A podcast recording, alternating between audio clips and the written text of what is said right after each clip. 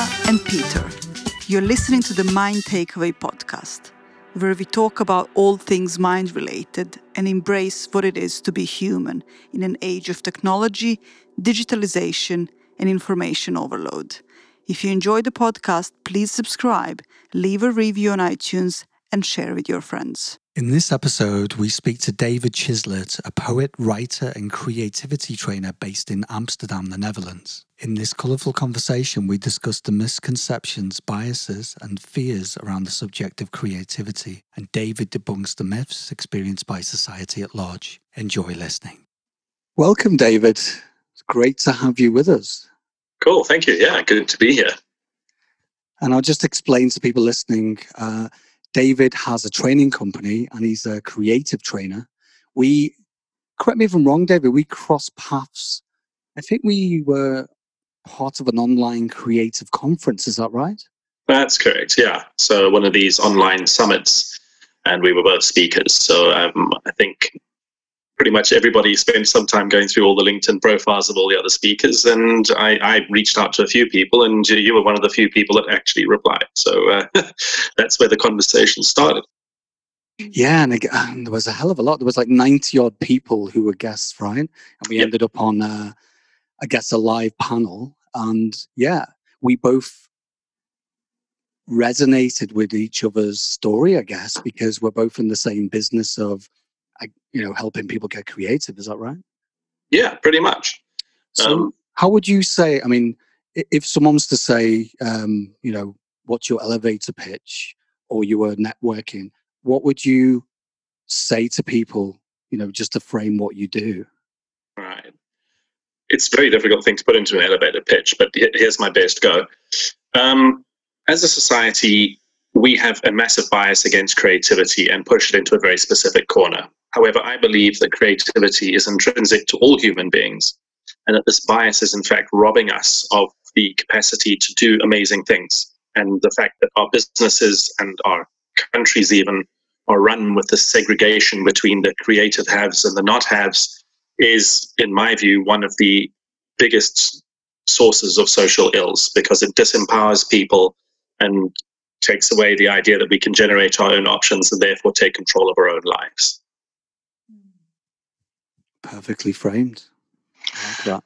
No, but I it, it, I really do resonate with that, and I guess that's why we connected, and you know we got to know each other, right? Because there's so many people who, for whatever reason, uh, for us as coaches, um, in terms of the way people think, I guess it's just a story people are telling themselves. And I, when I say just, you know, I'm tongue in cheek about that. I know it's quite difficult when, you know, these things just they set in as we get older. As children, we're very creative, as you say. Uh, it's innate, right? And as we get a bit older, people tell us, you know, you can't draw, you're not good at art, and all this other stuff.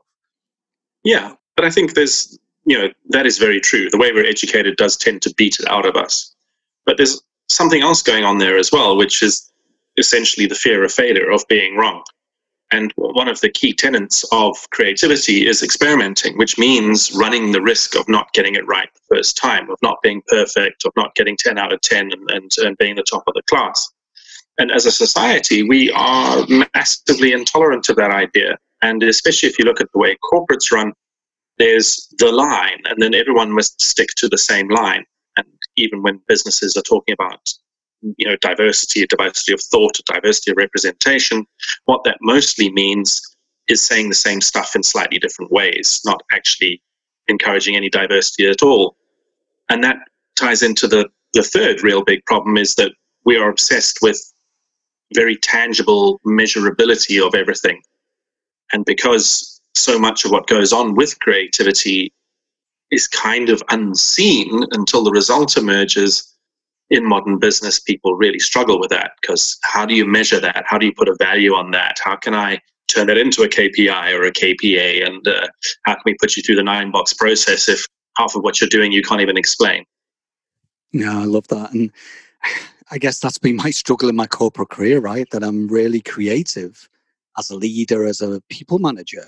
However, some of my colleagues, especially, um, I guess not so much my peers, although it was a, a, challenge at times, but it was mostly the people above me that we're never comfortable with. You know, exactly what you were saying that culturally it's mentioned, you know, we must be more creative and this, that, and the other. But then in terms of actual tangible delivery on allowing freedom for people to fail and get creative, and again, just to build trust and engagement. Honestly, I believe through, I guess, from my experience, uh, you know, working for some of these big companies, you exactly what you said. You need to have room to experiment. And actually, okay, yeah, you could say it's not measurable, okay? But when I've seen companies with deeply engaged people where there's trust built and they're allowed some level of freedom, because obviously we still have to meet goals, KPIs, money has to be made for shareholders. You know, we have to be realistic. But the companies where they have a bit more range to be able to, you know, play at will and fail, as long as they learn and reflect and then they can build upon that these companies are firing on all cylinders and I'd hazard a guess that their top line and their profitability is much better. So I know what you're saying. It's really difficult to measure some of these creative approaches. We could measure it after the fact with, you know, employee engagement surveys, that kind of thing. Right, but we don't, do we? Because we pay, we, we get paid by how many hours we sit at our desk. And, and there's a massive contradiction at work here as well, because any company is operating off some kind of USP, right? They've got some intellectual property at their absolute base. And where did that come from? You know, that's a creative product. Um, their entire existence um, is at heart from some kind of a creative act. And it's like, not just occurred to me, so it's, but yeah, that's really cool because it's all made up, right? so right. Yeah, and, and even the profitability, you know, the target to get where they need to be. So let's be honest, every company that's in the media, that's doing well, the Darling of their industry, they'll have some pretty tough KPIs and targets because they want to add value, they want to grow, they want to pay the wages for all their employees. And, you know, the bigger companies, sometimes they can be as plus 20,000 people, you know. But again, it's all made up, isn't it? Yeah, I mean, who decides what the KPIs are? Those are just as uh, creative. create. Yeah. Yeah. There's something that just crossed my mind, but again, I'm I'm coming from. I'm not a creative coach. I, I up until recently, I didn't think I was creating at all, creative at all. I didn't know what it means. Uh, but there's something that crossed my mind. You know, creativity was always in the past related to art. Yeah. And, and I also think I even think that it wasn't even related to scientists, like people that created things like really amazing, like Tesla or, or you know, all these guys. And they, they were never seen as a creative people. They were seen as scientists, as, as if creativity had nothing to do with that. Yeah. This is what I recall hearing.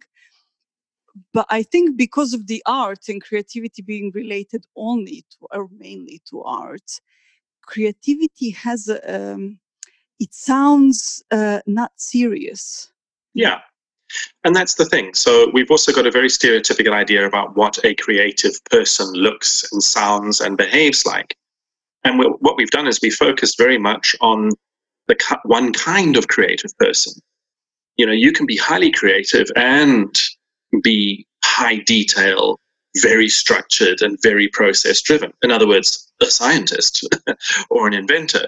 Or you can be a massive, uh, big picture person who takes intuitive, impulsive leaps. You know, the one does not contradict the other. They are merely different expressions of the self same instinct. And yeah, exactly what you're saying, Mia. We've, for, I don't know, some bizarre reason, chosen to focus on the least explicable representation of creativity and said that is the thing whilst conveniently ignoring the fact that every time you solve even the most mundane problem at home or at work, you are exhibiting a skill which no other being on this planet has. You're able to imagine a, a fantastical or an alternative future and see it so clearly in your head that you can then act in a way that makes it real. That's creativity.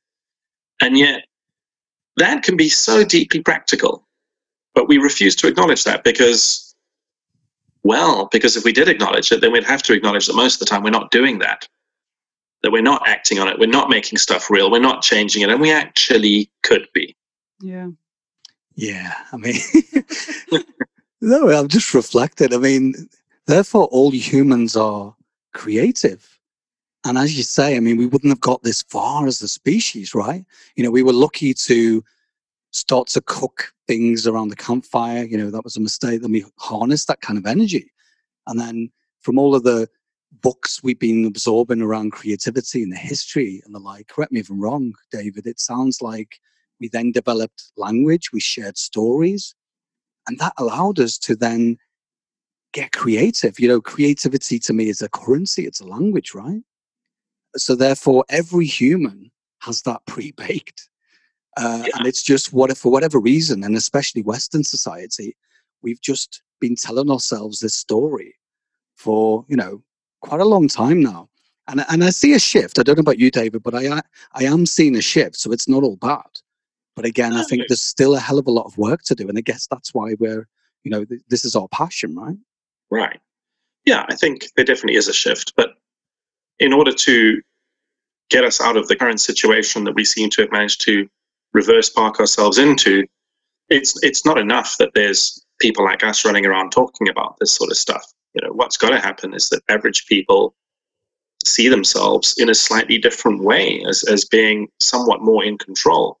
And of course, for us, this is easy to say, right? Because we're sitting up here in the very tip of Maslow's hierarchy of needs, getting all self activated. And it's very hard to imagine how someone living in a ghetto in sub Saharan Africa is going to be able to say, oh, yes, of course, if I just uh, use my imagination, I can totally alleviate my poverty, when structurally there is so much else against them.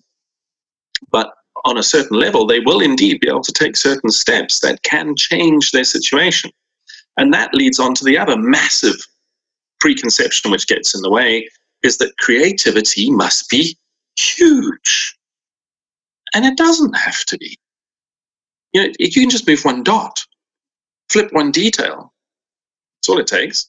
But this is the thing, it, it's it's it's not something we need to strategize, is it? I mean, obviously we're in the game of helping people switch switch that on. But let's be honest, it's already switched on and it's already been there since the day people were born.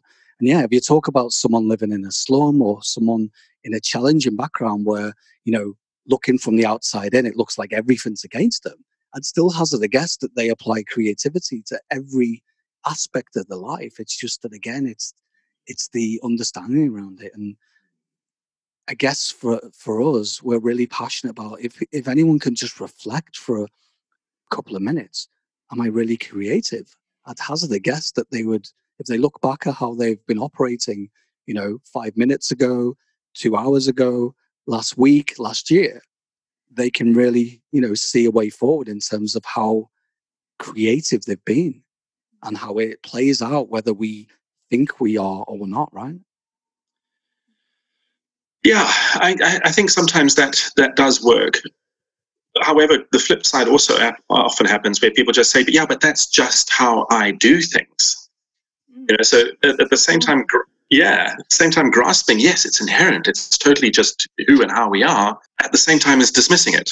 Yeah, it's not a big deal. Yeah. Mm. I've just thought of something. You know, you started talking about people that are uh, experiencing poverty, and and i actually eh, from the personal experience being uh, a refugee of war and, and living for, for many years on uh, uh, less than basic uh, I, I remember my parents uh, uh, by creative thinking being able to get us out of it so. I, I sometimes think the people that are living in less um, fortunate situation are ex- expressing and using their creativity more because it's survival. Absolutely.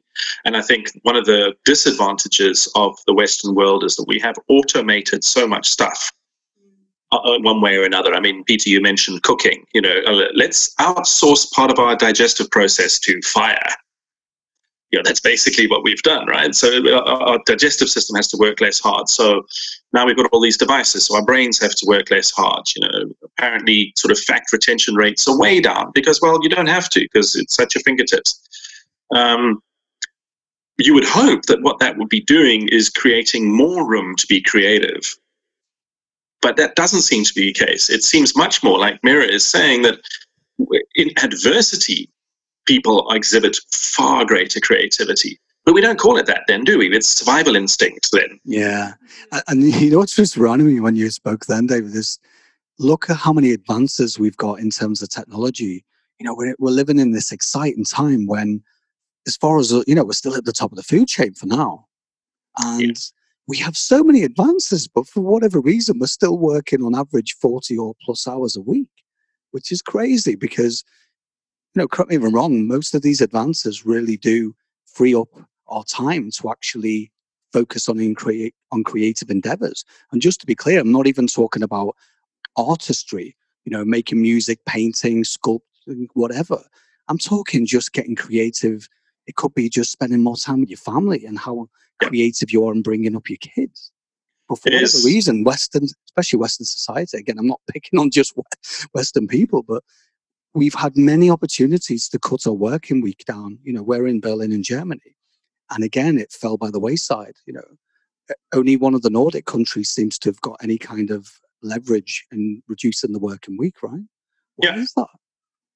well, one of the more alarming statistics is that you know now that we're deep into the information age, and there's so much automation already there, and and so many you know, cyber and digital tools.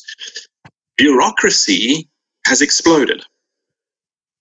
So what we have in actual fact done is in reducing the amount of labor required to do the work, we've increased the amount of jobs there are around the labor in order to keep people busy because somewhere in our heads we have this deeply Protestant notion that if we're not working, we're not worthy. yeah. Yeah. Uh, we were actually Mira's reading it at the moment. I have only read the first couple of chapters. That's why I'm laughing because it just, you know, it just comes. Yeah, memory. Yeah, yeah, yeah. yeah you, you can say that one. no. no, it's just there's a book we've been reading. I can't. Do you know the author's name? Uh, yeah, I'll I'll be um, I'll be beeping myself here. It's called bullshit jobs. On the author? Oh, I can't remember. Ah, it doesn't matter. But anyway, the, the book itself is brilliant because it shines a light on exactly what you've just said, David, around all of these jobs that, for whatever reason, and people make massive assumptions, especially economists as well. And, and it's like, no, people need to be busy because they want yeah. to be. I'm like, no. I don't know about you, David. I want to follow what I'm doing in terms of what lights me up and be, you know, passionate about it. But that doesn't necessarily mean I want to run myself into the ground and work every hour that God sends, as what people used to say in the past. Yeah. Okay, I've been brought up in a working class society, so I guess I'm not going to blame my parents because they brought me up really well, and you know, I've come from a loving family. But it really was kind of in there in terms of society and drummed into you. Oh no, you must work a hard day. You know, it must yeah. be difficult, and therefore then you can get reward by getting your wage at the end of the month. But then you must struggle. yes, you must always struggle, because if you're not struggling um, and you have time in your hands, you might just figure out that actually the way it all works is shit, and that you're being screwed over, and that it could be totally different. And you know, the powers that be and trust me, I do not believe in the Illuminati, but you know, it's just easier if people don't ask those questions. So the easiest way to stop them from asking those questions is to keep them busy with mindless nothingness that makes them tired and hitches them to mortgages and you know having to have new new clothes and new cars every 3 years. It's just easier. And unfortunately, because we are innately curious animals, you know, we're quite willing participants on that little hamster wheel because you know, on a certain level it, it does feed us and it does drive us. Hmm. But of course, it's the direction that it's going in, the actual, the end goal, the end purpose, which is problematic because there just isn't one. It, all it is is about keeping the wheel turning. You know, this obsession of capitalism with unlimited growth you know, there's two massive problems there. Obviously, it cannot be unlimited. We're seeing that already in terms of the environmental damage of the way we run our world. But secondly, in order for there to be capitalist unlimited growth, there have to be a huge number of people who are prepared to work for absolutely nothing, because in relative terms, it's something in their world, in order to make it cheap enough for you and I to buy it en masse. And again, if anyone stops for five minutes and thinks about that, they'll realize that every time you buy a brand, you're keeping a child in a factory. But then when you go to H&M and buy a no-name brand, you're keeping a different child in a different country in a factory. Yeah, it's. A, I mean, it is a really tricky situation, right? Because we're so used to this lifestyle, and I can say for Mira and I, I mean, we've really adjusted ourselves. You know, we used to live, we we lived in the most extreme places where lifestyle and you know buying things you don't need was at the top of the list. I mean, we lived in the UAE for a long time, and again, just to be clear to anyone listening, we love the UAE, we love the culture, we love the Middle East. But the only thing that we really struggled with uh, was the whole thing around lifestyle, living in a shopping mall, and you know, overabundance of things. But what that did for us actually taught us a favor, or at least for me, that I didn't need so many things. And then, then that got us curious around, you know, well, what's the point of living? You know, why are we here? and then that led to other things and coaching and everything else and then we realized that you know you can have a sustainable life and be very happy but the only issue right now is that it's still a far cry from most of the mainstream of, of society. Yeah. Although i do see a shift and again i guess if if you act in a certain way and, and i guess that's what we're doing we don't just say it we are taking action. You know we don't buy as much crap as as we said. We don't buy plastic. We you know there's, there's certain things that we do. We try and be a good citizen in terms of recycling and anything else. You, you plastic. Is there anything plastic? i didn't i didn't buy that it was a gift yeah. what about you have you got anything behind you david I've just got a, I've got a curtain, which is why it's so dark in here. It's just so bright otherwise that I've just I mean, I mean, joking aside, what what do you think the way forward is? Because again, this is what we're passionate about, right? And we don't have the answers. I mean, there has to be some form of economy, but yeah, I, I totally agree with what you're saying, David. That it's not working, and there's a more critical thing that we need to look at, and it, and it's also environmental, and it's affecting our existence. Because I'm reading a lot of things in the news now, and again, we don't really watch news channels as such, but we do keep an eye on you know things around the planet and sustainability and ecology and stuff like this uh, a lot of scientists are starting to panic they're saying that we don't even have up until 2060 and i'm Yeah. like wow is that really is it really that um critical who knows? I mean, who do you believe? Uh, but I think that in itself reveals the answer is because we are so used in thinking in polarizations. In other words, if you're not with me, you're against me. And so if you're not actively, as, as in being an activist around climate change and, and adjusting the way that uh, we live, then you are part of the problem. And, you know, 30 seconds of cold rational thought will reveal that that is just a false dichotomy. But that is, in fact, how we view so many things. Um, we're so used to things having to be black and white, right or wrong, yes or no, that we feel massively disempowered to make even the smallest changes in our own personal lives. Because that is what is required. We need very, very many people to make some changes rather than a few people to make massive changes. exactly and i love that you said that because small changes ripple out right and we've we've noticed this from a psychological uh, perspective that for example i mean i've said this a few times in other interviews but we have a friend in the uh, in Nepal, and in 2016 when the earthquake happened, I panicked. I thought, "Oh my God, you know, how's my friend Gopal? How's his family? How are my other friends out there?" Um, obviously, I spent a few days trying to investigate whether they were okay and were safe, etc. I'm glad to say that they were. By some miracle, they escaped quite quite a lot and quite a big earthquake. Um, but it was interesting when when I kind of had a call to arms. I was like, "Gopal, I'm on the next flight. I'm going to be there. I'm going to come in and save the world and help you." He was like, "Hmm, stop you there. It's lovely lovely sentiment that you have, but you've just been of a mouth to feed, and you know we haven't got enough water. And if I'm honest, are you a doctor? Are you a aid worker? And I was like, no. And he said, well, really kind that you were offering, but you could probably do more just by you know shining a light on this whole situation, how desperate it's become, and instead of becoming a burden on ourselves, why don't you go out and do something for charity, etc. And that's what I did. Yeah. So I think if you want to change anything, and that's same as going out and trying to change the world, then I guess you need to start with yourself first. Yeah, I mean, there's a great quote which has often been attributed to Gandhi, but I've actually discovered he very likely never said it. Is be the change you want to see. You know, so instead of going out into the world and trying to change stuff, change yourself, change the way you act, change the way your habits run, change the things you buy, change the way you speak about people, change the way, because ultimately, on a, on a, on a kind of embarrassingly superficial level, so much of who we are is just our habits. It's just the stuff we repeat every single day. So if you start to change your habits and the things you choose to repeat every single day, you are going to become a different person, which means you are going to have a different effect in the world, which means you can actually change more than just your own mind. Mm what I'm like we, we mentioned on on the beginning, you know, people want to see big results very quickly in order to say something is working or not. Yeah. Uh, and and we live in a really fast-paced society, like instant gratification and all of that. And I think what used to stop me before from doing little things was well, what's the point? You know, and I, I'm really glad you both mentioned it now.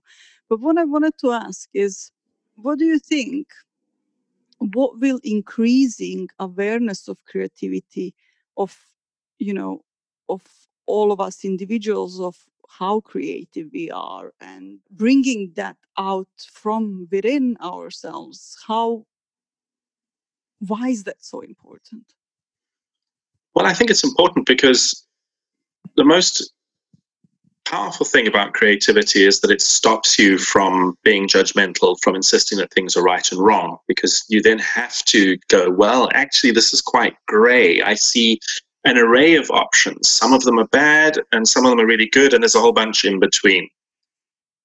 Once you're able to see that, then you're able to see that, well, in this situation, this is going to work, but in that situation, something else is going to work. So I think you know, the simplest thing that's got to change is the way we deal with, you know, children, with education. And, you know, the butt of every single joke you hear right now are millennials. Yeah. And, you know, really, actually, and it's generally us Gen Xers who are being the rudest about them. Yeah. And you know why? Because they're showing us up. Mm. because they're sticking to their values. They're refusing to work for companies which are not environmentally re- responsible and involved and socially acceptable and what have you. Whereas we all just sold out to the bloody man and took the highest paying job that came along. And so we're embarrassed. So we have to humiliate them in public in order to make up for that. That needs to stop. You know, it's the it's the generational version of slut shaming. You know, it's it's it's ridiculous. Yeah, I can resonate with that because I've been managing, you know, lots of that generation and yeah, there seems to be some kind of fixed narrative. And like any generation, there's good employees who can, you know, who are reflective and willing to do what they're doing. And there's people who are just, you know, like anyone else. It, it happens regardless of when you were born. So yeah. it's really interesting. This generation seems to have got quite a big passion, or maybe it's just because the overabundance of media and the way we can uh, communicate this now. Maybe it was always the same, right? But yeah, this generation of millennials, uh, exactly that. I, have seen exactly the same. That they they're not willing to take shit. Let's be honest. They're willing to reflect in many cases that I've experienced, but they're also willing to get creative, and that's the difference for me. You know, they're not there to play the game that we did. Let's be honest, and even the generations before us because that's kind of like factory mentality. That's already been done. And, and I guess we will survive because I think unless there's an extinction event, and I don't want to get really dark about it, it could happen. But I'm guessing that we have the ability to get our shit together, let's be honest. But we just need to start listening to the you know young people because they have all the answers more than we do let's be honest and again as you said if we eh, you know look at our education system and engage with these young people and say, look, you know, we're not the oracle. You can learn from our, our experience, but also you've got a hell of a lot to give. Let's get creative. Let's engage you. You know, what do you think? I'd Yeah. hazard a guess that we could solve a hell of a lot of stuff. Let's be honest, no? Yeah. I mean, what's that old saying? Hire a teenager now while they still know everything. Yeah. Again, I'm going back to, you know, they're not serious enough. Uh, uh, I don't know why I had this uh, narrative in my head, but uh, yeah. And, and you know what also crossed my mind is when you're creative, when you when you f- you feel free to express your creativity, you also somehow lose fear of failure.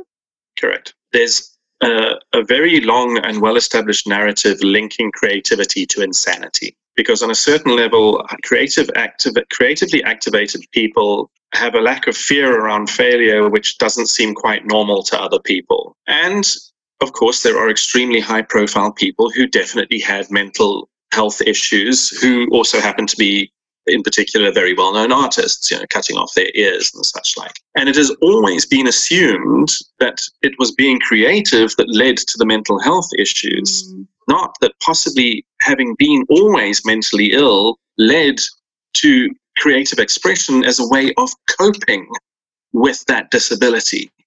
yeah, that's a good point. Yeah, and we we've spoken to so many people like yourself who we resonate with who say exactly the same that they see creativity and and again just to be clear to people listening, I'm not just talking artists we've engaged with. We're just saying people who are creative in what they do, what lights them up. And they all say the same that, you know, I go to this place, it, it feels like it's a universal thing. It really resonates with me as an individual, with my being, and it feels like home. It feels so right that it's it's Therapeutic. yeah, and Yeah. although we like to label things as humans, right? So we like to lay claim that you know we can sell this, and you know I'm a therapist and all this stuff. And again, I'm not bashing therapists. It's just that in terms of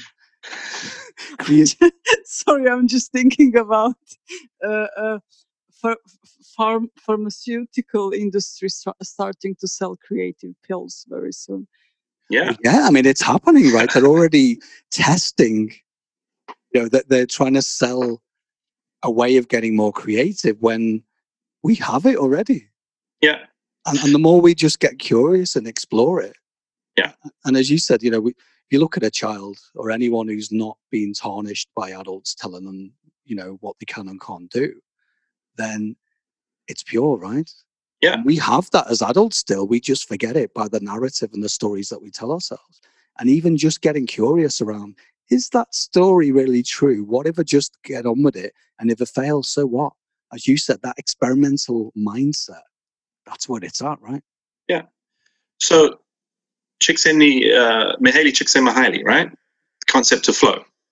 Mm, The whole point of what's going on there is that in order to get into flow, you have to reach a little bit further than you've reached previously. Not too far, because then there's a good chance that you won't succeed and then you'll be demotivated and unhappy. But you reach a little bit further so that you develop your skills, but you are tested to the max. And that in itself generates reward. And so that the next time you want to do more and you want to do more and you want to do more. It is the theory of incremental gains in action, but all of that stuff happens behind closed doors with no one observing. So what happens is you go from being the 16 year old geek that no one would talk to to being Jimi Hendrix overnight. And that's the myth that gets put out into the world. So there's all of these massive, like, mythical things going on where instead of just saying, well, if I just did a little bit of work on this, I could get there too, it's, wow, you are so good. You must have been born that way. It, it's like it's the only way we can deal with the reality that we just haven't put in that much effort. It's much easier to just say genius exists and how, mu- how hard someone works has got absolutely nothing to do with the end result. When you talk about sport, everyone's really happy to talk about coaches, training regimens, improvement, gym, nutrition, sleep, which pillow, how many hours uh, on the field or on the track. And you know, that, that's a shameless part of the discussion around sport and about top sportsmen. We admire them for it. But we don't do the same about businessmen, about entrepreneurs, about inventors, or artists. Them, we just expect to be natural emerging geniuses. It's illogical. crazy, isn't it? It's like we, we, we think that it, it's not reachable. It's we put them on a pedestal. But then if you read most of the biographies of people who are still alive, so at least we can fact check to a certain degree, you find out that there's a hell of a lot of experimenting, there's a lot of failure, and they're and they're just in their element, they're just lit up and they just do what makes sense to them, right? And again, this whole uh, thing about 10,000 hours, it's BS as well, because as a musician, uh, I'm not going to say I was good or bad, but you know, I put in many, many hours. But then I met people who were like, holy shit, they put in barely half of what I put in and they were very good. But again, Yeah, but I wouldn't not- class them as being, sorry, I wouldn't, It's, it's not just 10,000 hours. It's got to be 10,000 hours that are focused on improvement. In other words, they've got to be reflective and taking the next step each time. Because you're right. I mean, yeah, I, I've played guitar for 30 years. Uh, you wouldn't say so having hearing me play guitar because you don't I never- play guitar. because I never did it in a way that was focused on improving my technique or my knowledge or what have you. I just sort of banged away at it like a caveman with a rock. And therefore, I never reached the pinnacle of someone like a Jimi Hendrix. So, again, it, it, a repetition is massively important. I think it's good. Yeah, I agree. But I just don't think people have this, as humans, we have this, it must be this, otherwise it's not going to happen. Yeah. Again, practice and practice in that in that right frame, I think is really important because Yeah. I too have spent many hours in a really agitated state trying to polish a turd, so to speak. When, you know, in hindsight, you know, years later, I'm like, oh, that's where it's at, just to not have so much on it. And it, and if the Yeah. wheels come off, then actually that's where the sweet spot is. Because so many Yeah. times when I've given up and, and thought, this is it, I'm gonna I'm gonna sell all the all the equipment, I'm not gonna make music anymore, I'm useless. And then lit- literally an hour later, I'm like, wow, where did that come from? And it's sometimes that giving up and just just embracing the fact that you're always gonna have a solution. Although at the time I give up and I was like, I've got Yeah. nothing in the tank, I'm, I'm finished. Well, there's a, there's a very clear, Yeah. sorry, there's a very clear neurological explanation for that. Is that the amount of synapses that fire when you have an aha moment are only a couple of hundred. The amount of synapses you that fire when you're having a stress out about whether this is right or wrong or good or bad are several hundred thousand. Yeah. And when synapses fire, they go snap, crackle, pop, like your Rice Krispies in the morning. And so if you're stressing out and trying too hard the whole time, you're never going to hear the aha moment. You may well have had it, but you're not aware of it. Clarity. yeah. By not trying too hard, by relaxing, by taking a step back, you hear it. That's why you get all your good ideas in the shower or when you're, I don't know, doing yoga or going for walking the dog or do, washing the dishes. Automated behavior where your mind is set free and you're kind of happy and you're most certainly not trying too hard. So what you're saying is basically once you turn that white noise down and you're tuned in to creative energy, therefore it's always in the background. Is that what you're saying? Pretty much, yeah. It's not about dialing the en- the creative energy up. It's about dialing the rest of the crap down. Mm, And the rest of the crap, correct me if I'm wrong, it sounds like that's just thinking, right? Uh, yeah, which- Surprise, surprise. no? yeah. You know, which you know, biologically speaking, all thought is a post fact rationalization of something that we did. But you know, going back to business, I think this is a good segue back to the business side of things. I think that's the problem because as a as a as a leader in companies, they tried to train the creativity out of me, even though they, it wasn't that wasn't the mindset, you know. But it, they were kind of like, you know, you must think your way out of a problem, and I'm like, nope, that never worked for me, because you know how many times have you sat in a room with individuals as a team, and you know I did this many times, and people were trying to really mm, you know, I could feel the tension. And then as soon as people like, what if we just do this? You know, when the childlike mind come out, and again, not Yeah. like they were acting like babies or children, but they just got curious about what if we do something that we've never tried before? And then there's a few people going, no, I don't know, I don't. But you know, they they they, they got through it. Hats off to them, and then bam, the whole team's like, holy shit, that might Yeah. work. That doesn't come from cognitive thinking really No. hard, no? And if you want to do, I mean, anyone who's listening, you want to do a snap survey of people you know, just ask them where they were last time they had a really good idea. And I personally will be astounded if more than 5% say they were actually at their desk working. Well, maybe they were working on something else. yeah, that's always a big one as well. Yeah. Controversially, they were doing work that didn't really add any value, right?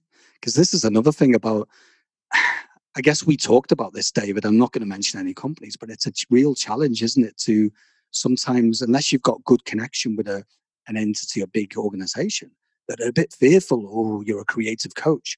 We're not sure that's going to work. How are we going to quantify that, as we talked about, right? Yeah. But again, going back to this, it's actually where it's at. If you want to improve your top line, then if you want a sustainable business, then you know you need creative people.